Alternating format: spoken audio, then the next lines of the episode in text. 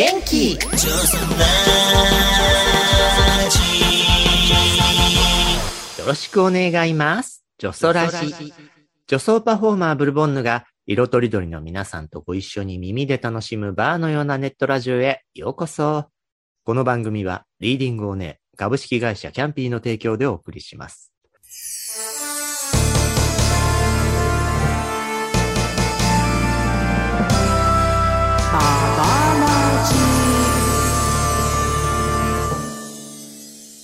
月の第3週はババラジ。お姉のゲームをガチな女性も、つい怯えがちなカレーを華麗に乗りこなし、ババアなんて言葉も余裕で笑い飛ばしていきます。パートナーは福岡を中心に活動するラジオ DJ のルーシーさん。お願いします。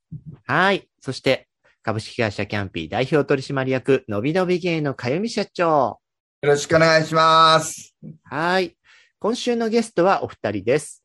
えーまずは、キャンピーバーのおつぼねスタッフ、北九州小倉出身の強めな女装、ドリューバリネコさんです。お願いします。こんばんは。はい。そして、北九州小倉で同性パートナーと猫ちゃん3匹の愛の巣を構える兄貴、ゴッシーさんです。よろしくお願いします。はい。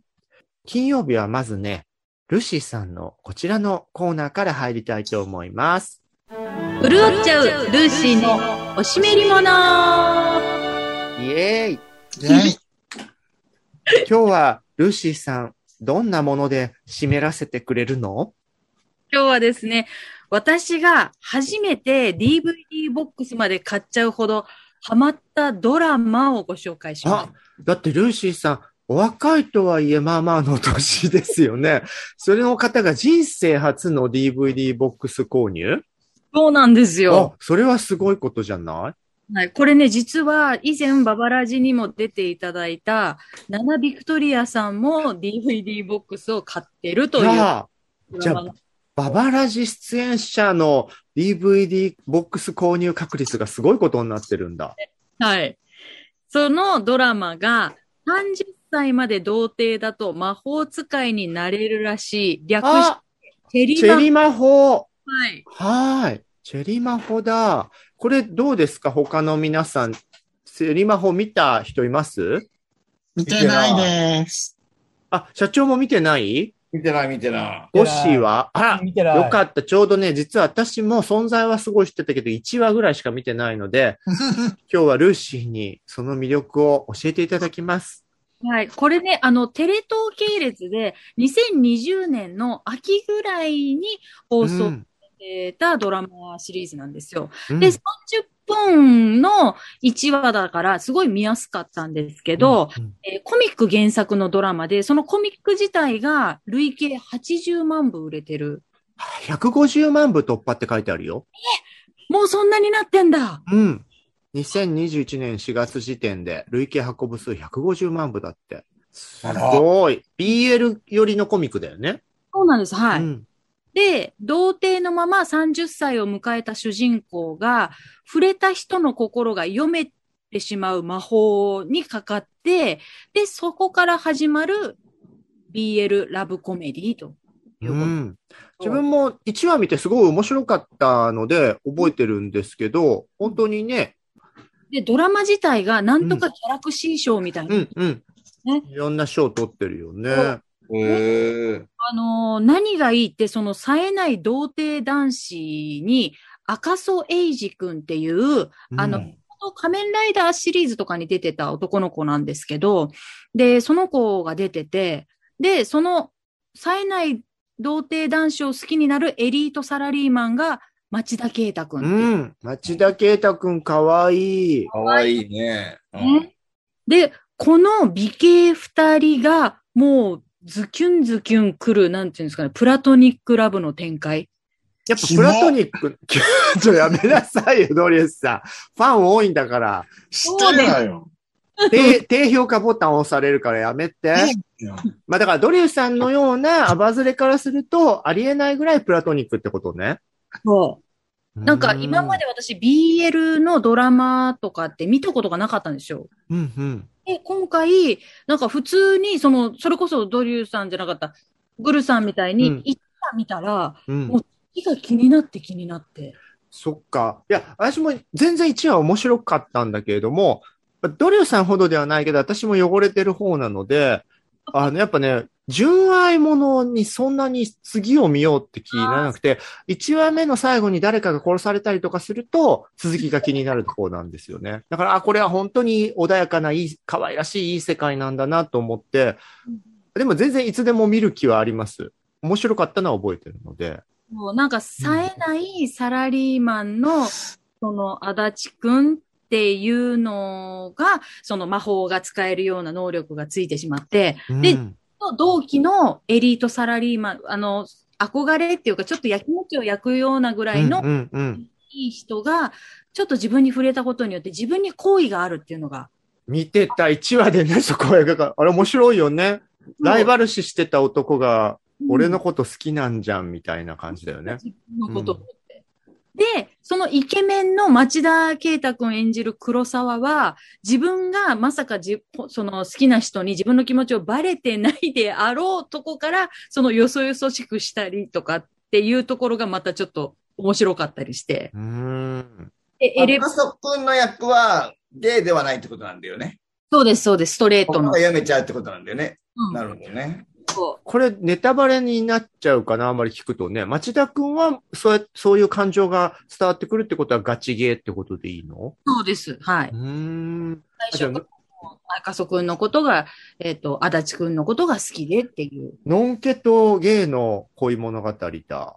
そうですね。で、だけど、濡れ場はないんですか？濡れ場は。ば、おっさん、スケベおっさん、濡れ場求めんじゃないよ。それからねで、も深夜でしょ深夜深夜。深夜だからあってもいいのにね。でもね友、達濡れ場はなかったですよ。ただ、その残業で終電を逃してしまって、あの、黒沢イケメンエリートサラリーマンの家に、私が泊まりに行くっていうようなところはあります。うーん。でもそ、れ、それ全然濡れてはいないわよね。ずぶ濡れの方でしおと、お泊まりをしたっていう状況まではあるってことね。そうです。で、朝、朝ごはんを作って やったりとか、なんかそういうのはあります。あ、うんいや、これはこれは、あの、えっと、喧嘩に巻き込まれそうになったところを、エリートサラリーマンが助けに入る。これどうですか、ドリューさん？ょ。え助けない。逃げる。どうでもいいよね。選択。どうでもいいよね。それすごいなと思うのは、そういう助ける側の方がゲイっていうのがすごいよね。普通逆っぽいよね。のんけに助けられて、のんけに片思いするとかの方がありそうよね。それぐらい冴えないんですよ。そのね男の子の方が。赤楚君、赤楚君が。うん。その赤楚くんが、その、のんけなんだけど、その、エリート同僚に、だんだん上目遣いになっていくぐらいの、なんですかね、気持ちの変化が出てくるんですよね。うん、うん、うん。だからその心の動きとか、今時ののんけだとそういうことあるかな？どうなんですかね。なんかないよ。いや、でも、赤楚君のキャラだったらありそうだよね。で、なんかさ、こう、若い子って中間的な、その X ジェンダーとかもそうだし、あとまあ、バイセクシャルというよりはパンセクシャルみたいな言葉を選ぶような若い子も増えてるぐらいだから、主に女子の方がそのこと言う人多いんだけど、男子も、なんか基本のんけだけど、なんか素敵な男子に疲れちゃったら行っちゃうかなみたいな子増えてんのかなイケメンが好きっていう、あの、うん系の男の子も多いし、多分このドラマの中でも、なんて言うんだろう。あの、人間としてどんどん惹かれていってるっていう、男、女関係なく、そこがすごいリアル。ね。でもその言葉って昔から女子は言ってたんだけど、なんかここにいる人たちも性欲お化けみたいな人が多いんですけど、男子は言っても欲や望の。いやいや、さっき自分で言ってたじゃない。いやいや、それが、それが私たちの、私とかゆみさんの当たり前だ。そうそう。だだかからら、言われたくないよね。ゴミ人間のくせに。コミュニエって何？怖い。いや、今ちょっとこう、綺麗にさ、部屋綺麗に見えるけどさ、あ 部屋が部。屋がゴミだら、そんな人格攻撃演出まで小屋まで飛ぶような人に言われたくないわよ。違 うごめんなさいね。あの、違うんですよ。だから、男子たちも、いわゆる本当にその欲望のね、うん。トリガーみたいなのから、今の若い男子は曖昧な感じで、そっちもありかな、みたいに、そういうドラマの設定みたいになってるのかなって、このチェリマホの設定を見てた時に思ったんだよね。でもそこが今は受けてるっていうか、これだけ支持す、うん女女子にでしょ、でも主に。いやいやいや、多分そんなことないと思う。のんけ男子もこれ見て喜んでんの？喜んでるかどうかはわからないけど、私は。私はき、あの、綺麗な男子好きのゲイと、女性の知り合いで、ツイッターは、すごい賑わってんのは知ってたんだけど、のんけ男子がチェリマホを見て、俺も男子いけちゃうかな、みたいなのがあんのかなっていうのはずっと気にはなってたんだよね。いや、ないでしょ。ないよ。こんな綺麗同士の男の子がいるわけないじゃん、やっぱり。それをだって匂わなさそうだもん。怒りながら言うドリュースさん、説得力よ。うん。いや別に女子がこうファンタジーを持つ分にはいいけど、男って気を汚いわよ。どんなに綺麗な男でも。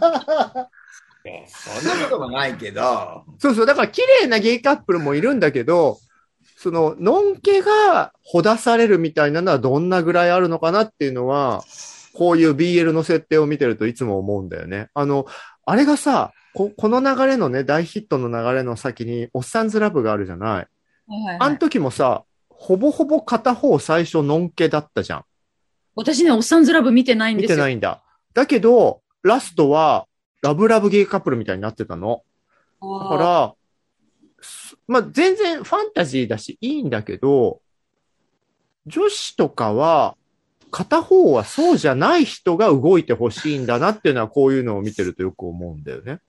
最初からゲーゲーした二人じゃなくて、俺はそんなんじゃないみたいに言ってる子が、こいつとはってなっちゃうのがやっぱ基本好きなんだなっていうのは思うんだよね。自分の新たな感情の扉が開いたみたいなのじゃ、っうんてことなのかな。そうね。でもそういうのにルーシーは惹かれたんじゃないの？やりたいっていうよりも、私はその、その、ほ、本当のただの恋愛ドラマとして見てたから、キュンキュンするところに惹かれちゃった。で、その、何が一番惹かれたって赤楚くんの上目遣いうん。見て、だけどさ、だけどさ、人生で初めて DVD のセットを買ったぐらいよかった。すごいよね。すごいことだよね。そうだだって2万ちょっとしたんですよ。私がまさかそんな、わざわざ、それを買うとは思わなかったんですよ。ドリュスさんはしょうもないアニメの DVD ボックスとかでそれぐらいの金額ボンボン使ってますけどね。普通に。一回見て、一回見てるんでしょ？一回見てます。で、また DVD 買うんだ。DVD 買っちゃった。なんかね、あの、保存版でずっと見たいなと思っちゃったんですよ。ブルーレイで。でオタクの人とかは全然そういうことする人多いんだけど、ルーシーがこの年まで一度もしなかったことを人生初めてしたっていうのはすごいし、あとさっき聞いてびっくりしたのが、そもそもおっさんずラブとか BL もの自体も見てなかったんだね。うんはい。あ、じゃあすごいことだね。BL ものに興味ない DVD とか保存することに興味ない人をそこまで動かすって。ねだだからその中での、本当に、その、さっきまで言う女子がそう言うって言われちゃうとそうなんだけど、人間的にの魅力？うん。で女の人も、その、えっと、赤楚くんだったり、町田くんだったりを好きになったりとかするっていうところがあるんですよ。だけどそこもなんかうまく、なんか理解をして、その男子二人の恋を見守るっていう風の方向性に寄っていくんですよ。うん。え、そこにリアリティもあるんだ。ある、あったんですよね。あ、うんこんな風に思うんだとか。なんか、スーツラブはリアリティないよね。ないない。っていうか、だから、うんないところがいいのかな、BL ベースはって自分は想像はしていて、なんか、最近はもうね、ゲイの BL 好きも多いし、おっさんずラブの時も、おっさんずラブの時は私も、あの、実況ツイートするぐらい喜んで見てたし、チェリーマホも1話全然面白く見たんだけど、多分私が脱落しちゃった理由は、やっぱりガチゲーとしての、あの、ノン系に対してのそのファンタジーの描き方が、もう本当にファンタジーだなって思っちゃうところがあるんだろうなと思う。あーそっか。今日もなんか触ったら心が分かっちゃうなんてありえないや。ん。そこはね、そこか。そこか。そこ。だ。こ。こ、でもまあ、その時に、心が動く子は、のんけじゃない気がするんだよね。あの、男に関しては特にその率が高い気がする。あーえ、うん赤楚くんも、うん。本当はそういう思いがあったってこ。とゴッシーさんタイプってこ。となんかね、そうならないと、ほ、ガチののんけは、そういう動き方は多分しない人が多いんだよねでもで。もでもそこも、そこも多分もう古いんじゃない？人間のさ、恋心まで、今時の子は、本来のストレートかゲイかっていうのを超えて、好かれてるんだって気持ちで、なんとなく好きになっちゃうのって思ってて。それそれそれ。あの、だって30まで童貞ですよ。うん。気持ち悪い。やめななんかさいよいろいろ。体に故障があるのかな今って思う多いから、そういう子も。多い、それは知って、だって、あの、女子昔の女子みたいに、最初は好きなことしかやりたくないっていう。うん。だから、結局そうなってくると、彼はもともとのんけじゃなくて、ゲイだってことに気づいてなかった子なのかなっていうふうに思っちゃうんだよね。かもしれないですよ。うん、うん。その、女子も男子も今、本当にその性交渉っていうものをしない人が多そうい。だよね。その、なんだろう。フラットに人間として好きになる人が男だったり女だったり、いろんなパターンがあるのかな。で、ここに、うんその、なんだろう。愛の表現じゃないけど、胸キュンポイントは、全部そのフラットな男だろう。それから、これが女同士のだったにしろ、なんかそういうふうに思っちゃうのかなと思ったんですよね。今ね、ルーシーが言ってることってなんで今まで BL にハマってなかったのってぐらい、すごい BL 女子っぽい言葉なのよ。奈々ちゃんの影響じゃない。それはそれで女子は本当に女子への思いとかに対してもそういうふうに思う人いて、あの、性欲の部分がそんなに強くない人ほど、その人がどういう人かとか、その人といての居心地がどうかってことで、あ、同じ女子だけど好きになれたっていたいなことは多いんだって。それは女子の友達にも聞いてて、だけど、男子はそこにやっぱ性欲っていう全然別のパワーが入るから、でもさ、性欲がさ、やっぱり、こう、落ちてきてるっていう実感もあるだろうし、やっぱそのノンセクシャルとかセクシャルとかっていう人たちもいるから、まあゲイとかじゃなく、やっぱこういう新しい若者たちも増えてきてるんだろうなっていう感覚で、なるほどね。じゃあ自分はだから決めつけたかったわけじゃなくて、今の若い男子は本当に昔のうちらのね、性欲お化けってさっき言っちゃったんですけれども、性欲ってものがぶち破る感じで、ああ、男が好きなんだって気づいてた世代に比べて、そこが、ね。そこがそもそもないから、あとは人間の感情同士で恋愛のセクシュアリティも決まるぐらいの、どちらかというと女子に多かったことが男子にの若い層にも今起きてるのかなって、それがもしかしたらチェリー魔法のえリアリティなのかなとか想像しながら説明を聞いていた。うん。なんかさ、なんか性欲はね、なんか、こう若い頃からガンガンあったけど、自分もそう考えてみると、そんなにキュンキュンした恋なんかしたかなって感じがだから社長はセックスしかなくてラブがない人生なんじゃない？そう、そうなのかもしれない。ラブなんていらないわよ、このせ、この、この時代に。どれさん、愛なんていらねえよ、この時代みたいなこと言いましたけど。そうよ。だって、あれよ、男も女も、か、あの、あれよ、付き合う人を作ったらもう手かせ、手かせ足かせをつけてるみたいなもんよ。自由がない。ルッシーのチェリマホプレゼンからどんどん付き合うとは何かみたいな話になっちゃってはいごめんなさいすいまね。せん。はい。うん。でも、でも、なんかすごい逆に、今の時代を考えるみたいな意味でも、あの、ただのファンタジーじゃなく、興味も出てきたわ。そう、だから、私たちの同じ年代の人も見ても、なんか、あまあ、勉、勉強じゃないけど、あ、うんそういうの人たちもいるんだっていうのも、ちょっとわかるのかなって。だから、うん私も全然知らなかった世界だけど、なんか興味を持ってハマっちゃっていうね。いや、だから、ルーシー、このタイミングで、それに、その感想でハマるって、っとこれから、こ。れからどうなっちゃうのっていうさ。僕、あの、ブルーレイボックスだらけになるんじゃないあ、で、ほら、タイのやつとかフィリピンのやつでハマるんじゃないそうそう今、タタイ BL すごいからね。ねそうでしたよね。うんまあでもがん、私もどっちかといえば性欲がある方なんで、ああ、そっかそっか。そうなんですよ。だからどうかはわからないですけど、ただその赤楚くんと町田くんに目が離せなくて、その二人がね、うん本この2021年の秋ドラマでまた共演するんですよ。スーパーリッチっていうドラマでね、共演するんですよ。あの、フジテレビの木曜日10時。江口のり子さんと、なんかあ、、江口のり子さん。あ大金持ちの社長と貧乏学生の恋物語らしいです。ないわよ。ちょっとないわよって。あら、もう、あら。出演者のその後を追っかけ始めてる。そう。ただの、なんかその俳優好きみたいになっちゃってますけど、でもそこがやっぱり誰かを応援するとか、そのドラマに感情移入して、おばさんは純となるから、うん、うん、十分だと思ってるんですよ。うん。あの、あ、要はルーシーも普通のおばさんだったっていう。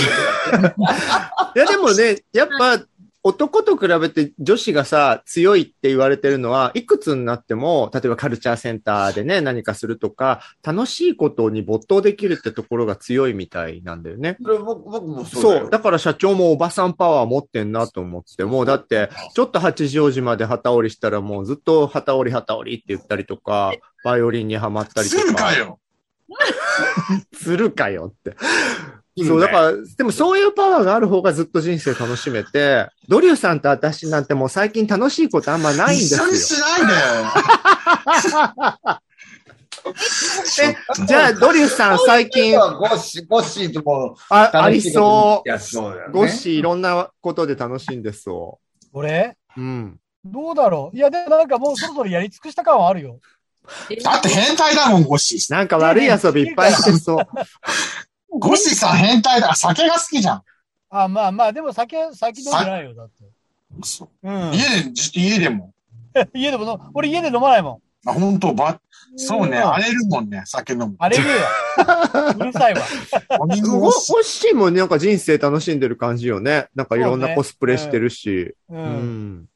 この間見せてもらった写真が、海外の SM レザー系の人たちが集まるフェスみたいなのに、あの、それこそ森田真帆、ババラジンの初回ゲストの森田真帆と、あと、ドリューさんも大好きな野沢直子さんうん。と一緒に行っているっていう写真を見せてもらって、で そこでゴッシーもハーネスとかつけちゃって、アメリカ？に。アメリカで、うん。そうそう。あの、フォルサムっていう、アパルえっと、さんも、サンフランシスコのすごく有名なイベントなんですけど、はい。あかみさんも知ってた。すごい真面目で、収益は全部ね、地地域の学校に寄付されたりとか、あの、いろんなその、あの、なんだろう、すごくこう、振り幅の広いところにだっお金が。てあれ、会場ではさ、レザーの兄貴とかがさ、お尻に腕とか入れられてるような会場でしょ、もうそうそう、全然、あの、いろんなものが入ってるから。さん、入れられてたの？いや、いろいろ、いや、俺じゃねえわ。あでも、そんなことを繰り広げてる会場の収益が地元の学校に寄付されてるってすごい。うん いやいやいや、ある意味いいいい話よ。ある意味いい話。でもまあ、それがあるから許されてるんだもん、路上で。面白すぎる。うん。ね、だからまあ、ああいうのにね、繰り出したりとか、すごく楽しいことに貪欲よね、ゴッシーさん。まあね。まあ、あの、どうせほら死ぬまでにやりやりましょうみたいなね。あら、ね、本当そゴッシー今何をすると、何をしたり見たりすると若返ります？今、うん。今でもほら10年介護をしてたから、うん。なんか社会に戻ってね、仕事してるのが今一番楽しいかもしれない。そっか、お母様の介護をずっとされてたん父だ、ねと母の介護してたからね。今、かゆみさんがまさにされてるんだよあそうそうね。そうあ、そっか、うんそこでもここやっぱ同世代の感じ。うん。う。そうですね。えその時ってやっぱ、それだけ派手な遊びをした芸兄貴からすると、いろんなことを封じてそこに専念していた時間だっいやた、でもほら、その時々で役割があるから、うん。だから、あんまりそこになんていうの？あの、あんまりね、流れに逆らうことを私はしないので、うんそこに流れてるんだったらそこでやらなきゃいけないことをやるタイプだから、うんそれはそれで受け入れるんじゃないかな。うん。うわーすごい身に染みる。そうね。ドリューさんなんて、親捨てたんですよ。捨てられ、捨てらったの。捨てあったのか。そうね。だから私とかこの後だから、やっぱ先輩のね、あの、そうだ、うんルーシーもそうだよね。ここにいる他のお三方はみんなそこをちゃんとしてきてる、してきた人たちだから。で、ルーシーとゴッシーは見送ったってことか。そうです。ねえ。うん。ドリュースさんは何？もしその後、連絡がついて弱ってるみたいな情報が入っても何もする気ないの？うん。一切。ポリポリ書いてんじゃねえよ。お腹お腹かきながら、うん、一切。私もだってもう国に焼いてもらう覚悟してもらってる。それあんた内館真紀子先生のエッセイの受け売りでしょ？そうね。もういつの、いつだからもう毎日悔いな、悔いないように生きてるから。ああ、まあ、それはなんか説得力ありますけど。え、そんな我慢し食べたいものを食べて、遊びたいものは。そんな仕事、に。そんなドリュースさんは何をしたり見ると若返りますか？えーあえ、若返る？ほら、一応ほら、ババラジだから、ね、カレーにカレーする中で、なんか蜂蜜を食べる。熊野プーさんか。いや、違うのよ。毎日蜂蜜を今食べてるんですよ。あ、飲んでるんですよ。美容感あるじゃない。そうなんですよ。だから、良いんだ。紅茶に蜂蜜を入れてマライアキャリーの真似して。でも、いいかもね。そういうことをするだけで、私、マライアと一緒って思って気持ちが上がるってことだそう家に蜂蜜がないと落ち着かないんですよ。そこまで。あら、急にあ蜂蜜ガールになっちゃって。昔から好きなんですけど、蜂蜜はもう大量買いしてます。へへえ、知らなかった紅茶とか。ヨーグルト。じゃあ、蜂のゲロらしいですよ。やめてくださいよ。全然平気よ。ミュー私た私たちミュータンみたい、ゲイはミュータントみたいなもんじゃん。昆虫の、昆虫の力をて入れなきゃいけない。だから、虫が怖くなったのか。虫が怖くなくなったの。なくなった多分、ちょっと DNA を吸収してるのかもしれない。違うわ、そんなこと。蜂蜜、蜂蜜いっぱい取ってたら、虫が怖くなくなったんだ。うん。ドリュースさんは蜂蜜で若返ってるんですね。蜂蜜と日焼けをしない。あ、美白してんだ。もう基本、だから、肉尾さんにも何十年も言われてて、日焼けは劣化するって。紫外線ケアね。ね。うん。なんかそれはね、私たちよりもちょい上の世代ぐらいのゲイの人がみんな後悔してんだよね。まあ後悔はしてない。後悔はしてないけど。シミだらけだもんね。蜂でレーザー当ててるんでしょ。みんなね、日焼けして、こんがり焼いて、ビキニの後つけてっていうのが、うちらの直前ぐらいの世代で、私もちょっとその余波を受けてるぐらいで、なので。髪型はみんな、あの、くあの中西慶三みたいな髪型してなんかねでうちの同居人とかも、わざわざビキニ履いて、あの、うちの近所のね、バブリーナさんが住んでたような屋上とか行って焼いたりしてたんですよ。ただ今急に美白の化粧水とか塗ってみんな後悔してる。じゃあ金曜日なので恒例のお便りコーナーに入りたいと思います。えーまずね、YouTube のコメントでいただいたんですけれども、多分これね、花ちゃんが前回出てくれたじゃない？花子ママが。で、花子ママが出てるってことで、多分、肉代さんの方の YouTube を見てたら、いそのまま多分つながりで、うちのジョソラジがる。関連動画として流れ出したらしくて、多分そういう意味だと思うんだけど、いきなりババラジになってるびっくりマークって書いてあったので、そういうことだと思うんですね。うん。ドリューさん、カメラ睨んでいる時ありますよね。変なやつに睨んでるのかも。花子ママ、可愛いからいい旦那ゲッチュしたのね。羨ましい。私もママ夫欲しい。というコメントがついてて。だからこれだけ見るとちょっとわかりにくいんだけど、多分、バカな、バやめなさいよ。花子ママ花子ママとかドリューさんが出てる肉代さんの動画の方から、こう関連動画で流れてきてコメントされた方だと思うんですけど、あの、そうそう、肉代さんの動画ね、ドリューさんもよく登場してますよね。大変なんですよ。なんで？行き当たりばったりで。そんなもんでしょ、YouTube って。そう、なんかね、台本も何もないんで。なんか不機嫌、不機嫌そうに韓国料理食べてるのは見ましたよ。で、美味しい、でも美味しい。なんかね、ひとみさんがちょいちょい変なことばっかり言うから。それで、なんか、面白いですけどね、すごい。カメラを睨んでいるのはなんでなんですか？えー記憶がないんですけど。まあ、基本ね、ドリュスさん、あの、猫と同じで平常心の顔がちょっと怒ってる風に見える方ですからそうね。なんですよ。なんか笑顔は得意じゃないんで、無表情な自分が好きなんです。そうそう私みたいに嘘くさい笑顔作んないのよね。そうそうそうそう。ブルさんは昔から嘘笑顔を作ってる。そうそう、私ね、そういきなりねび、びっくりした。あの、テレビで出して、私もそういう笑顔が得意になったのいやいや、前からやってたけど。嘘くさい笑顔。私ね、は実の母にね、あ、あんたのあの笑顔嫌いよって言われるんですよ。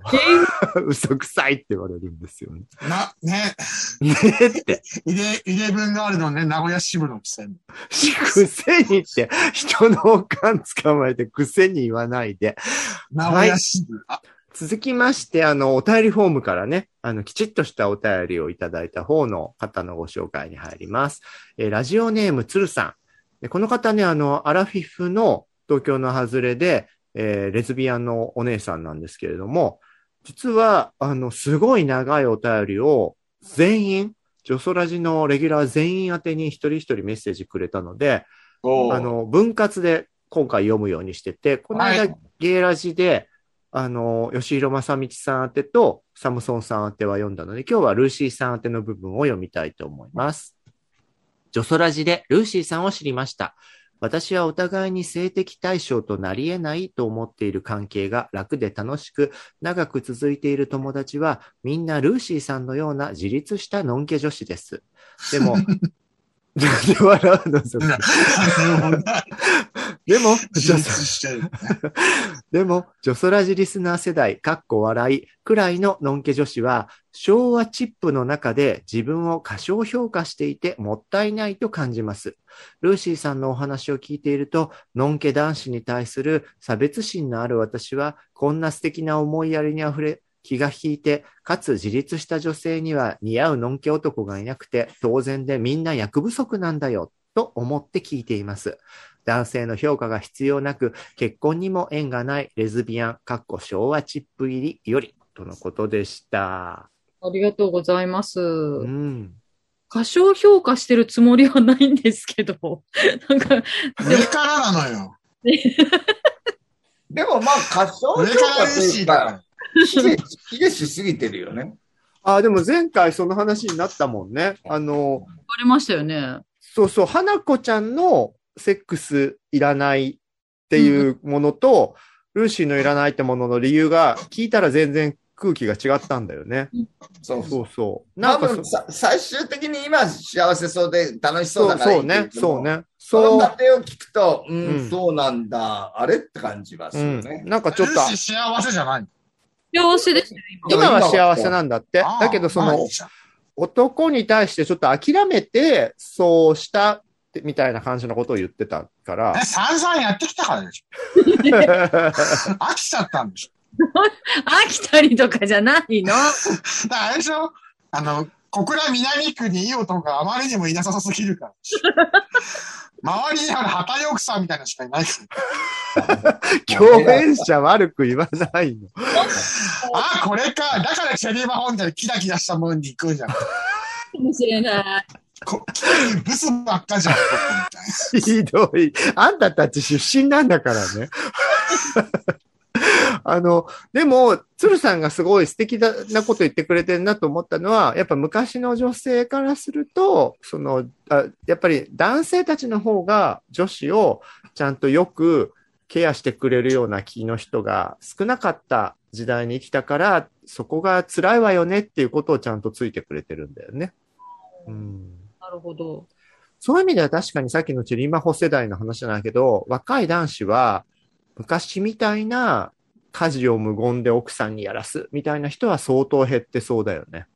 そうね。昔の世代の女子はそういう寂しさを耐えてきたのかな。え、でもあれでしょ、今、家事とかも一緒にやってくれる男の子が多いんだよね。そうそうそう。だかでもら、さ、うん。女子側からしたらさ、自分のさ、下着とかも干してくれたりとかさ、するの平気なの？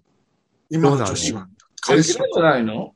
だってそこ、そこは女の子が抵抗あるって思っちゃよくないんじゃない？女子ってほら、やっぱほら、デリケートだから、でも男だとデリそうだよ。男の人は結構ほら、ね、尿漏れ問題とか平気だけど。